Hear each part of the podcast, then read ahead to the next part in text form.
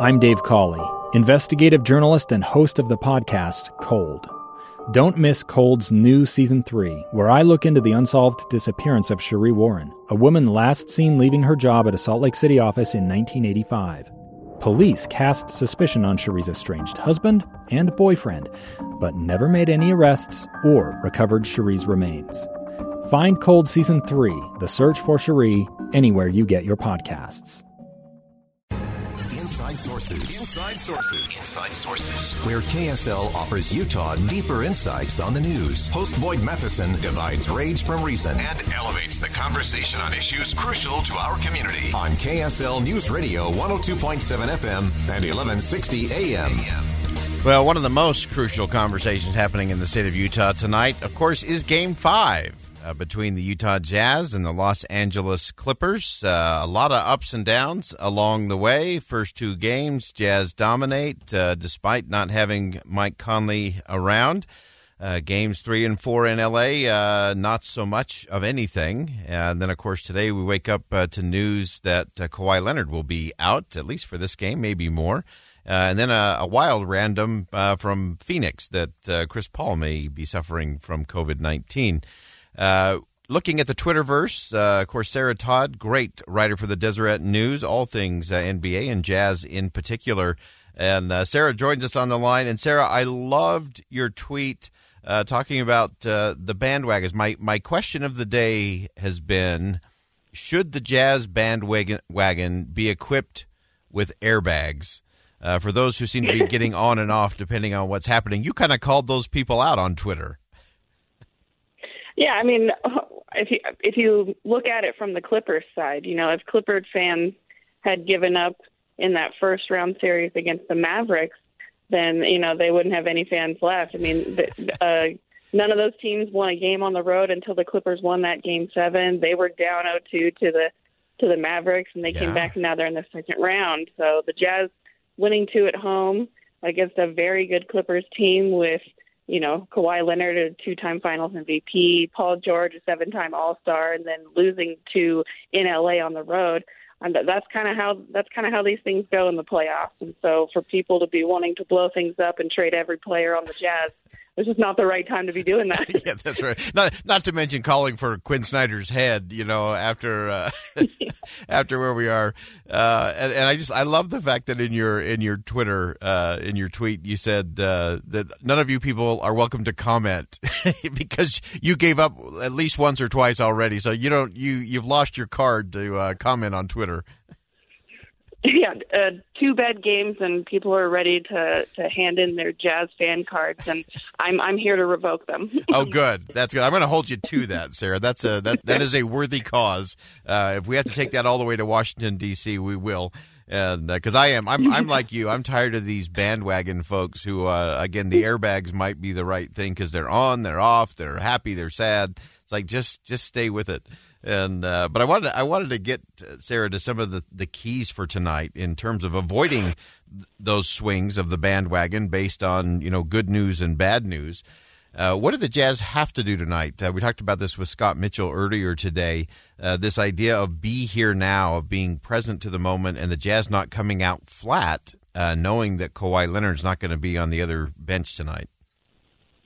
Yeah, I mean, exactly as you said. You know, Kawhi Leonard um, being out with injury, for a lot of people, I mean, I can imagine for players that has to be very difficult when you see that the series is opened up a little bit. I mean, with Kawhi Leonard not playing, the Clippers are an easier team to beat. That's that's that's not a hot take. That being said, the Clippers do have a lot of weapons, and the Jazz have been on the receiving end of guys like Reggie Jackson, Nicolas Batum, Luke Kennard getting hot in this series. And so to let your foot off the gas pedal just because Kawhi Leonard is out would be a huge mistake. And they want to be able to keep home court advantage. They worked all season to get the number one seed so that if they were put in this type of a situation and the series was tight, that they would have home court. And so this game five at Vivint tonight is the most important game so far in the playoffs because if they were to lose this one, the Clippers could close it out at home in LA on Friday. And that's not what the Jazz want to happen. And so Kawhi being out, I way the way the Jazz need to look at that is like, okay, that's news, but we still have to come and play as if we're playing against a Kawhi Leonard led team. Yeah, that's right. And and so from the Clippers standpoint, as you look at their locker room. Uh, is this a moment where the Clippers say, "Okay, all hands on deck. Our backs are, you know, they can go all backs against the wall and all of that." And is this one of those moments where one of those, you know, eight, nine, ten players uh, has a big breakout game?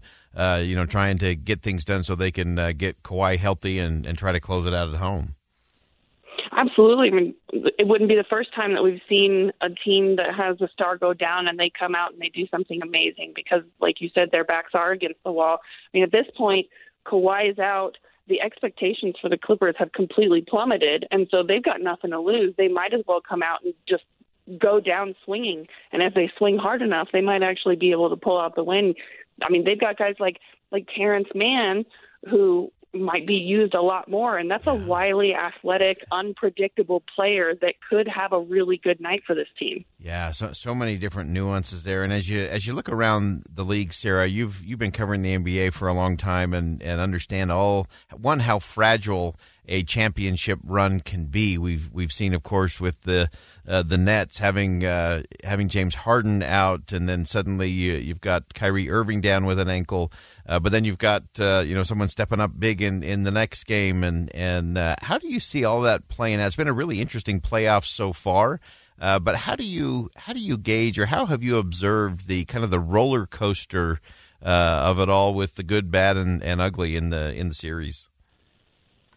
I mean, this whole, I mean, the last year and a half has been a roller coaster. I mean, not just in basketball, but in life. But if we're looking at, you know, basketball as the example, the NBA, the shortened schedule, and you know, we've we've ended up to this point where the the players and the teams and the coaching staff and everybody involved were battling not just through a shortened, condensed, grueling season, they were also battling against COVID 19. And that battle's not over yet, as we see with Chris Paul now put into the health and safety protocols. We don't know whether or not that's because he has COVID 19. We don't know if he's one of the players that's been vaccinated, but we do know is that the Sun said that he's in the health and safety protocols. An update won't be provided until June 19th on him. Mm. And so there's a there's a possibility that Chris Paul might be missing the Western Conference Finals, and that could be a series that's against the Jazz. And there's a, there's so many trickle down effects, and you've got so many stars that have been hurt this year. The NBA is going to be and is already receiving a lot of criticism for the fact that a lot of the stars are injured, and that you know this season, and it could be because of that condensed schedule, especially as we right. see more soft soft tissue injuries and things like that and so it's it's a really interesting microcosm of what could happen when uh, you know the schedule is upended in the way that it has been. At the same time, you know you've got a lot of people saying that with all of the stars missing and with the way that the season played out, that this the champion this season could end up having an asterisk next to it. That's that's all I think fodder for good debate and talk right now. But in the history books, that's not the way that it works because, you know, 10, 15 years from now, somebody isn't going to look back at the 2021 champion and say, oh, that year everything was messed up and that, that doesn't really count. All they're going to say is that the you know, X inter team name was the champion in 2021. That's all people are going to remember, and it's not going to matter because you know whether or not injuries and you know different things have been inflated this year. Yeah. This kind of it does happen every year. There's always something disappointing. There's always a big injury. That's there's right. always people saying that this isn't going to be a good championship. And i mean if we're being honest that's never really the truth. It's always a good championship. Yeah, absolutely. And uh, the only thing that matters is is where is that banner hanging? And uh, we're going to hope yeah. that, we, that, we, get to hang one of those here in downtown Salt Lake City. And uh, Sarah Todd, fantastic writer. You can always read her at Deseret.com. You can also follow her at, at NBA Sarah. Uh, get her uh, live tweets there. Always worth uh, taking in. And uh, Sarah, you you have been on this journey, uh, starting in Oklahoma a little over a year ago, uh, all the way to Game Five tonight. we appreciate you reporting your insight and go Jazz tonight. No problem. Thanks a lot. All right. Again, that's Sarah Todd joining us. We're going to step aside for one last commercial break.